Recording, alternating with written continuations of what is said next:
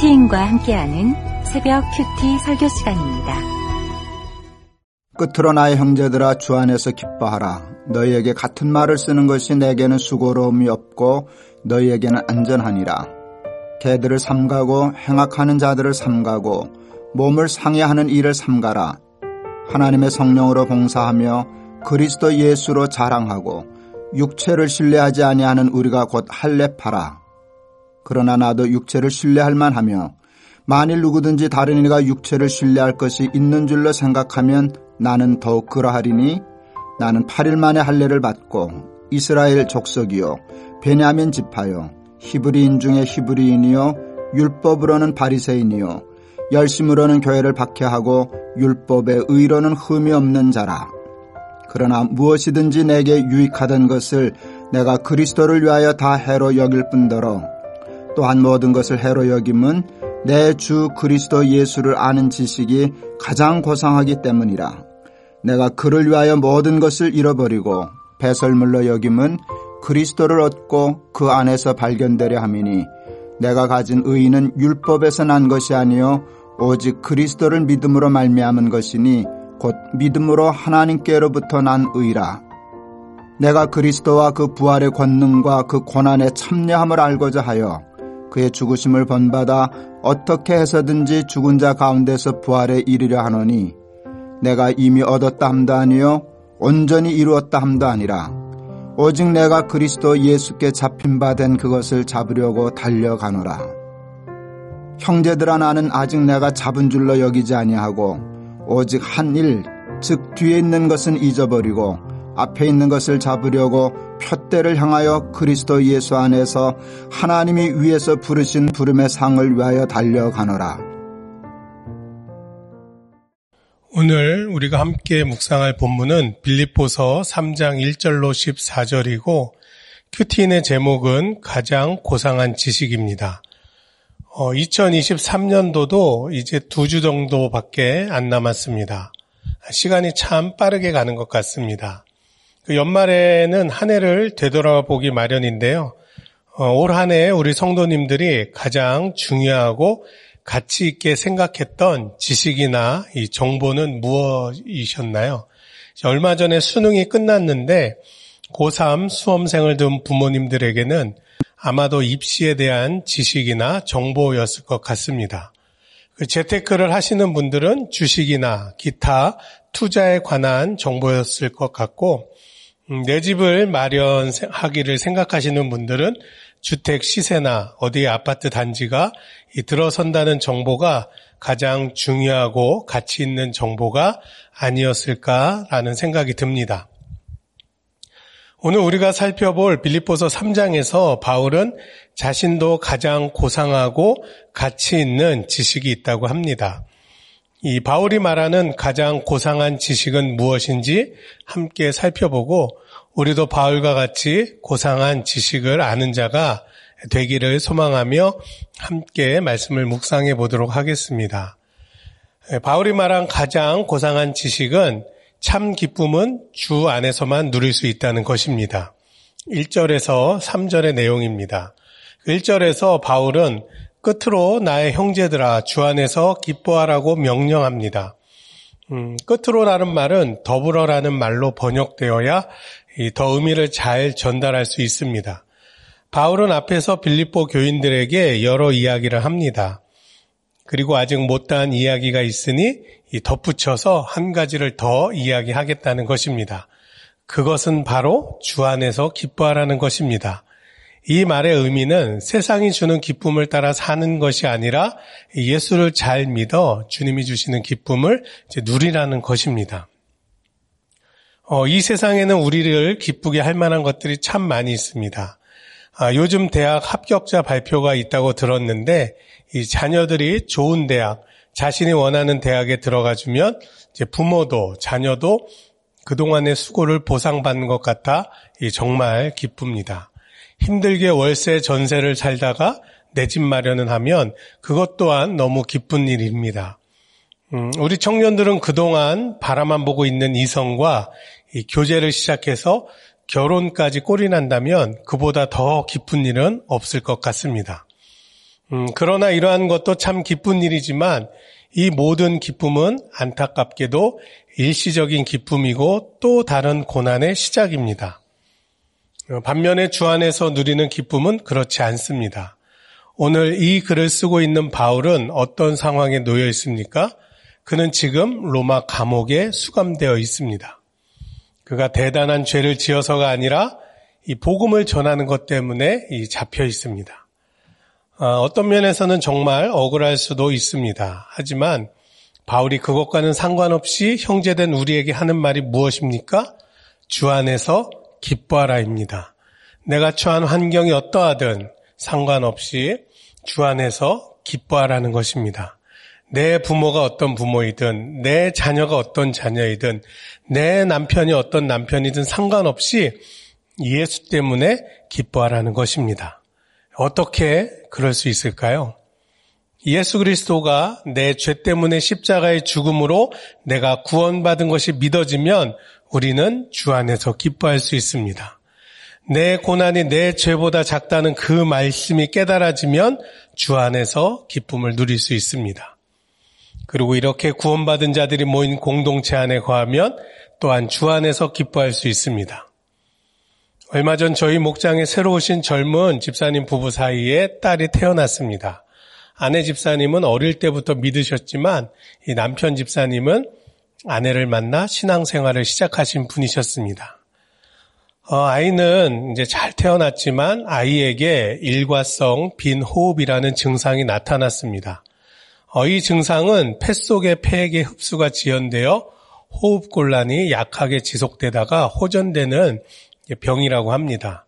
그런데 아무리 호전이 된다는 병이지만 막상 막 태어난 신생아에게 이런 증상이 나타나니 그 집사님 부부는 걱정을 많이 하셨습니다. 어, 그주 주일 말씀의 제목이 거주할 처소를 세웁시다 였습니다. 엘리사의 제자 하나가 천소를 세우기 위해 나무를 패던 중 새도끼가 물에 빠지는 사건이 있었습니다. 아, 저는 그 남편 집사님과 카톡을 주고받으면서 이 아이의 이 증상이 집사님의 가정에 새도끼가 물에 빠지는 사건이라고. 그런데 엘리사가 나뭇가지 하나를 물에 넣자 다시 새도끼가 떠올랐다고 이렇게 말씀을 드리고 이 사건이 두 분이 예수를 의지하게 되는 사건이고 또 예수를 의지하면 새도끼가 다시 떠올랐던 것처럼 주님이 아이를 회복시켜 주실 거라며 아이가 집사님 부부에게 큰 선물을 주었다고 말씀을 드렸습니다. 그리고 목장 식구들과 함께 간절히 기도하겠다고 위로해 드렸습니다. 어, 집사님 부부는 말씀과 공동체의 기도의 위로를 받으셨고 얼마 후 아직 믿음의 초보이신 남편 집사님이 아이는 퇴원해서 조리원에서 엄마와 함께 잘 지내고 있다면서 기도로 힘이 되어 주셔서 정말 감사하다는 답을 주셨습니다. 이렇게 힘든 상황에서 공동체와 함께 말씀으로 위로를 받으며 가는 것이 주 안에서 기뻐하는 것이라는 생각이 듭니다. 이어지는 이 3절에서 바울은 개들, 행악자, 몸을 상하게 하는 자로 비유된 율법주의자들을 따르지 말고 하나님의 성령으로 봉사하며 예수를 자랑하고 육체를 신뢰하지 않는 할레파, 즉 예수주의자로 살라고 말하고 있습니다. 바울은 예수를 믿는 믿음 없이 율법과 육적인 행위만을 강조하는 자들을 개들에 비유합니다. 또한 행악하는 자라고 말하고 있습니다. 이전에 우리가 보던 개혁 한글 성경에서는 손 할례당이라고 말하고 있습니다. 이들의 특징은 인간의 행위로 구원을 받을 수 있다고 여깁니다. 그리고 예수를 믿어도 율법에 적힌 대로 할례를 받아야 거룩한 주의 백성이 된다고 거짓된 가르침을 전하는 자들이었습니다. 그리고 말씀에 적힌 대로 다 행하며 순종하라고 가르치면서 정작 자신들은 행하지 않는 말만 앞세우는 위선주의자들이었습니다. 이런 자들을 삼가고 교제하지 말라는 것입니다. 바울이 왜 이렇게 말을 합니까? 이들은 주 안에 속한 자들이 아니기 때문입니다. 이들은 예수를 복을 받을 도구로 생각하는 기복신앙을 추구하기에 결국 세상의 기쁨만을 따르다 망하는 길로 가게 됩니다. 그러나 육적 할례가 아닌 영적인 할례를 받은 자들은 어떻습니까? 무슨 일을 하고 어떤 상황에서도 성령을 따라 섬기니 생색이 없습니다. 자기의 공로를 자랑하는 것이 아니라 오직 예수 그리스도의 은혜만을 자랑하니 공동체의 덕을 세웁니다. 결국 죄악된 우리가 자랑할 육체의 것이 하나도 없음을 알기에 오직 말씀대로 내 죄를 보며 믿고 살고 누리게 됩니다. 이런 자들이 주 안에서 기뻐하는 자들이고 이런 자들이 모인 곳이 바로 주 안에서 기뻐하는 공동체인 것입니다. 적용 질문 드립니다. 주 안에서 기뻐하기 위해 내가 힘써야 할 것은 무엇입니까? 내가 말만 앞세우는 것은 무엇입니까? 바울이 말한 가장 고상한 지식, 두 번째는 예수를 아는 지식입니다. 4절에서 9절 말씀입니다. 바울은 육체를 자랑하는 자들에게 자신도 육적으로 자랑할 것이 있다고 말합니다. 바울이 이렇게 말한 것은 그 사람들과 자랑 배틀을 하려 하는 것이 아니었습니다. 누가 누가 잘났나 스펙 대결을 해서 이기려는 것이 아니었습니다. 그는 단지 육체를 자랑하는 것이 얼마나 고상하지 못한 자랑, 다시 말해 저급한 자랑인지를 말하고 또 그에 반해 예수를 아는 지식이 얼마나 대단하고 고상한지를 대조해서 말하고 싶었던 것입니다. 요즘 서울의 봄이라는 영화가 인기를 끌고 있습니다. 저도 그 영화를 보았는데 영화를 보고 나서 세상의 권력이라는 것이 얼마나 덧없는가라는 생각이 들었습니다. 그 영화에 나온 사람들은 하루아침에 세상의 권력을 가진 자들이었습니다. 하지만 지금은 세상의 조롱거리가 되어버렸고 지금은 그들을 조롱하는 자들도 그들과 별반 다르지 않고 예, 언젠가는 똑같은 상황에 처할 수도 있습니다. 이렇듯 육체를 자랑하는 것은 결국에 그 자랑하는 것으로 말미암아 수치를 당하게 됩니다. 어, 바울은 정말 넘사벽의 스펙을 가진 자였습니다. 요즘 정치권에서 임사 검증을 하면 정말 먼지를 털듯 탈탈 그 사람을 텁니다. 만약에 바울이 우리나라의 인상 검, 인사 검증을 받았다면 정말 털어서 먼저 안 나는 사람이 있다라는 말을 들을 것 같습니다. 5절부터 6절을 보면 바울은 난지 8일 만에 할례를 받은 이스라엘 족속 그것도 왕이 나온 베냐민 지파였고 율법으로 흠이 없는 바리새인이었습니다. 그래서 이런 바울에게 율법을 따르지 않고 예수를 따르는 그리스도인들은 이단이었고 변절자였고 없어져야 할 존재였습니다. 바울의 입장에서는 그리스도인을 핍박하는 것은 자신이 믿는 종교에 최선을 다해 헌신하는 것이었습니다. 그런 그가 7절에 무엇이라 고백합니까? 그러나 무엇이든지 내게 유익, 유익하던 것을 내가 그리스도를 위하여 다 해로 여길 뿐이라고 합니다. 바울이 왜 이런 고백을 할까요? 사도행전 9장에는 그 대단한 사울이 이 대제사장의 공문을 받고 여전히 위협과 살기가 등등하여 예수 믿는 자들을 잡으러 이 다마색으로 향하는 담에색으로 향하는 내용이 나옵니다. 아, 그 길에서 어떤 일이 일어납니까? 갑자기 하늘로서 강한 빛으로 예수님이 바울에게 찾아오십니다. 그리고 사울아 사울아 내가 어찌하여 나를 핍박하느냐라는 음성이 들립니다. 사울이 깜짝 놀라 주여 니시오니까 하고 대묻자 내가 핍박하는 예수라 말씀하십니다. 바울은 그 대단했던 스펙으로 그가 했던 일의 결론은 예수를 핍박하고 사람을 죽이는 일이었습니다. 그러니 이 모든 것들을 깨달아지니 이 모든 대단한 것들이 해라고 말하지 않을 수 없었습니다. 이 사건은 바울의 인생을 완전히 바꿔놓는 사건이 되었습니다. 그는 더 이상 세상에서 큰 자 사울이 아니라 하나님 앞에 작은 자 바울이 되었습니다. 그리고 지금 빌립보 교인들에게 무엇이라 말하고 있습니까? 자신이 자랑하던 세상의 모든 것을 배설물로 여기고 예수를 아는 지식이 가장 고상한 지식이라 말하고 있습니다. 다시 말해 가장 가치 있는 귀중한 자랑하고 싶은 지식이라는 것입니다. 왜 바울은 예수를 지식, 예수를 아는 지식이 가장 자랑하고 싶은 가치 있는 지식이라 말합니까? 바로 생명을 살리는 지식이고 구원을 얻게 하는 지식이기 때문입니다. 세상 어떤 고상한 지식도 구원을 얻게 할 수 없습니다. 죄와 사망에서 그리고 각종 중독으로 죽을 수밖에 없는 우리를 회복시키고 살리는 것은 예수 그리스도의 복음과 십자가에 달려 죽으신 예수를 믿는 그 믿음뿐입니다.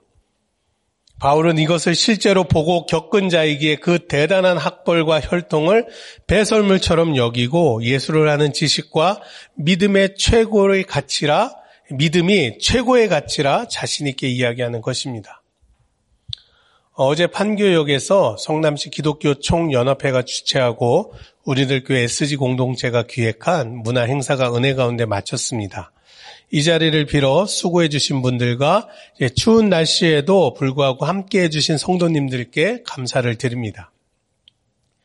어, 문화행사는 SG 합창단과 우리들 교회 여러 싱어분들 그리고 여러 가지 그 어려운 환경이지만 예, 첼로로 연주를 해주신 우리 집사님이 함께 해주셨습니다. 그런데 이 행사는 처음에 아주 소박하게 이 합창단 발표의 형식으로 기억이 되었지만 많은 사람들이 오가는 역 광장이라는 특성상 믿지 않는 자들을 위한 문화 공연이 더 좋겠다는 조언이 있어서 한때 우리나라를 대표하셨던 이 대표하는 가수였던 우리 SG 합창단의 단원분이 유행가 여러 곡을 이제 추가로 부르게 되셨습니다.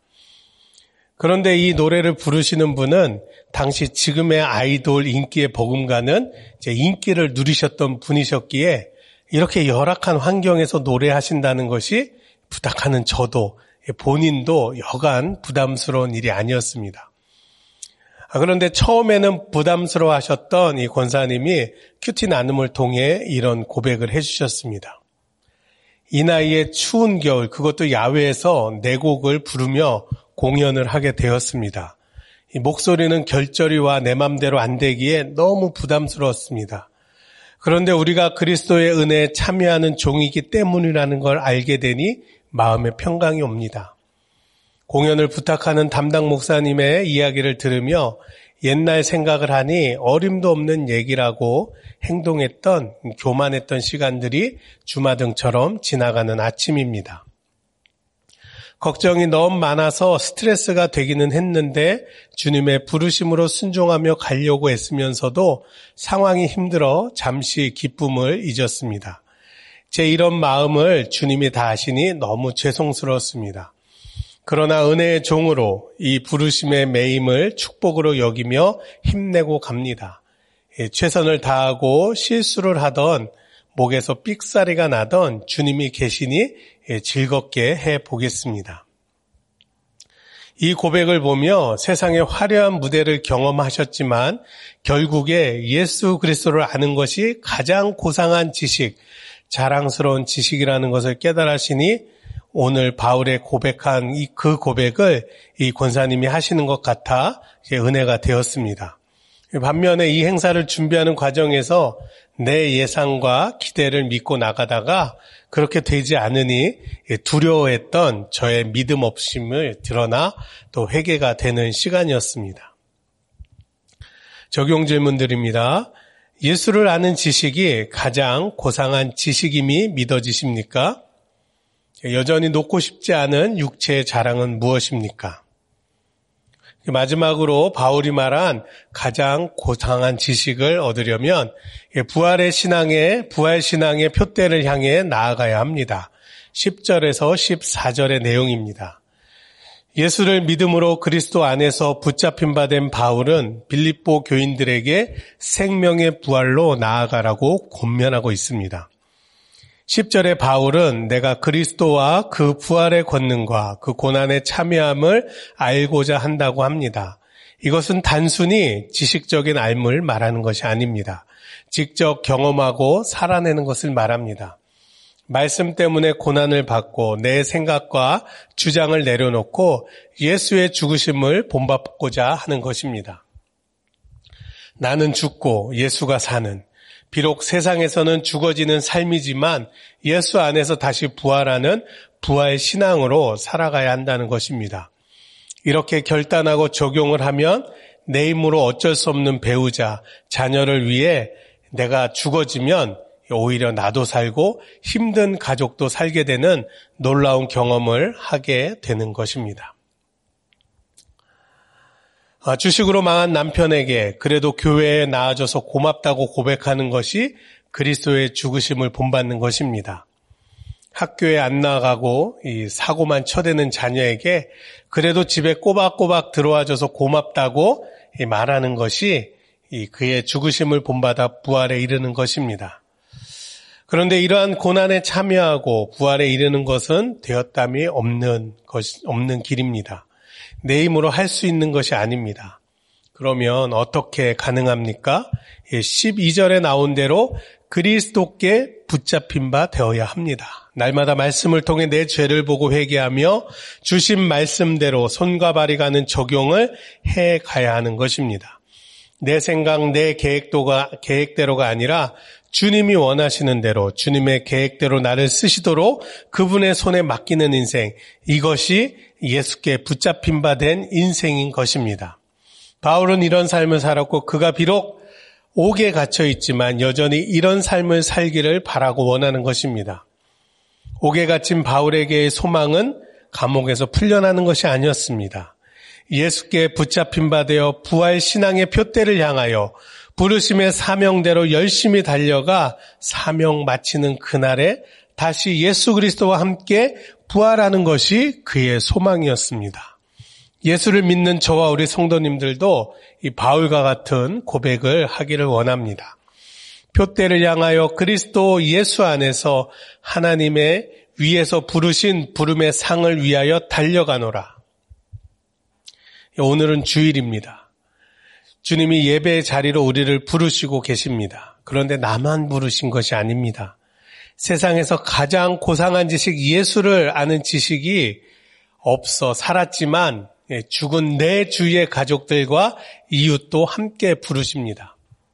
그런 사람들을 인도해야 할 사명이 누구에게 있습니까? 바로 예수를 아는 지식이 가장 고상하다는 고백하는 저와 우리 성도님들에게 있습니다. 혹시 날이 추워졌다고 아침에 교회 가자고 실갱이 하는 것이 싫어서 이 부르심의 상을 거절하지는 않으십니까? 날마다 큐티하는 분들은 그런 어리석은 결정을 하지 않으시리라 믿습니다.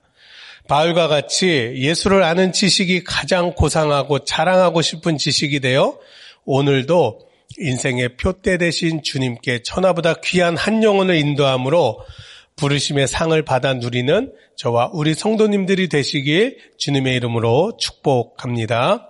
적용 질문드립니다. 내가 오늘 부르심의 상을 받기 위해 예배로 인도해야 할 사람은 누구인가요? 나는 부활 신앙을 가지고 있나요? 기도하겠습니다. 살아계신 하나님, 주 안에서 기뻐하는 것이 참 기쁨이라 하시는데 저는 세상의 성공과 돈이 참된 기쁨인 줄 알고 산 죄인이었습니다. 또한 말씀대로 믿고 행하기보다는 내 편한 대로 행하고 말만 앞세우는 손 한라den과 같이 행악하는 자였음을 회개하오니 주여 용서하여 주시옵소서. 바울이 가장 고상한 지식은 하나님을 아는 지식이라 하는데 저는 여전히 나를 높이며 내 만족을 채워줄 지식에 눈이 가고 마음이 가는 연약한 죄인입니다. 불쌍히 여겨주셔서 날마다 주시는 말씀으로 나를 찢고 죽어짐으로 예수 그리스도의 부활에 동참하여 표대 대신 그리스도를 따라 부르심의 상을 위하여 달려가도록 인도하여 주시옵소서. 오늘 말씀을 듣는 모든 성도들을 축복하셔서 예수를 아는 지식이 가장 고상한 지식으로 자랑하게 하시고 그리하여 날마다 육체의 자랑을 배설물로 여기며 오직 주 안에서 기뻐하며 사명의 자리로 달려가 상을 얻는 축복을 허락하여 주시옵소서. 오늘은 주일입니다. 우리들 교회를 비롯하여 모든 교회들이 예수를 아는 가장 고상한 지식만이 전하여지고 빚지고 환란당하고 원통한 자들이 예수의 이름으로 살아나는 부활의 역사가 곳곳마다 일어나도록 주여 역사하여 주시옵소서. 이 나라 이민족을 불쌍히 여겨주셔서 인간을 자랑하는 인본주의가 얼마나 악한 것이며 배설물과 같은 것을 알게 하시고 예수께 붙잡힌 바 된 지도자를 허락하여 주셔서 주 안에서 기뻐하는 이 나라 이민족이 되도록 축복하여 주시옵소서. 하나님의 창조 질서를 대적하는 포괄적 차별 금지법은 막아주시고 인구 절벽 시대의 태아 생명 보호법은 속히 제정되게 하셔서 이 나라 이민족이 하나님의 부르심의 상을 위하여 달라가도록 인도하여 주시옵소서. 우리들 교회와 담임 목사님의 사역에 기름 부어 주셔서 가정 중수와 영혼 구원을 위한 모든 사역이 강에서 바다로 흘러 흘러 구원받는 자의 수가 더하여지는 은혜를 주시옵소서. 세계 곳곳에서 일어나는 분쟁과 기근 재난을 주여 기억하여 주셔서 이 모든 사건 가운데 위로하여 주시고 회복시켜 주시고 구원의 사건이 되도록 주님 인도하여 주시옵소서. 또한 예수 복음을 위해 수고하는 모든 선교사님들의 필요를 주님이 채워 주셔서 주 안에 기쁨을 누리게 하여 주시옵소서. 감사드리며 이 모든 말씀 예수님의 이름으로 기도합니다. 아멘. 계속해서 어, 우리의 각자의 기도 제목으로 함께 기도하며 나아가도록 하겠습니다.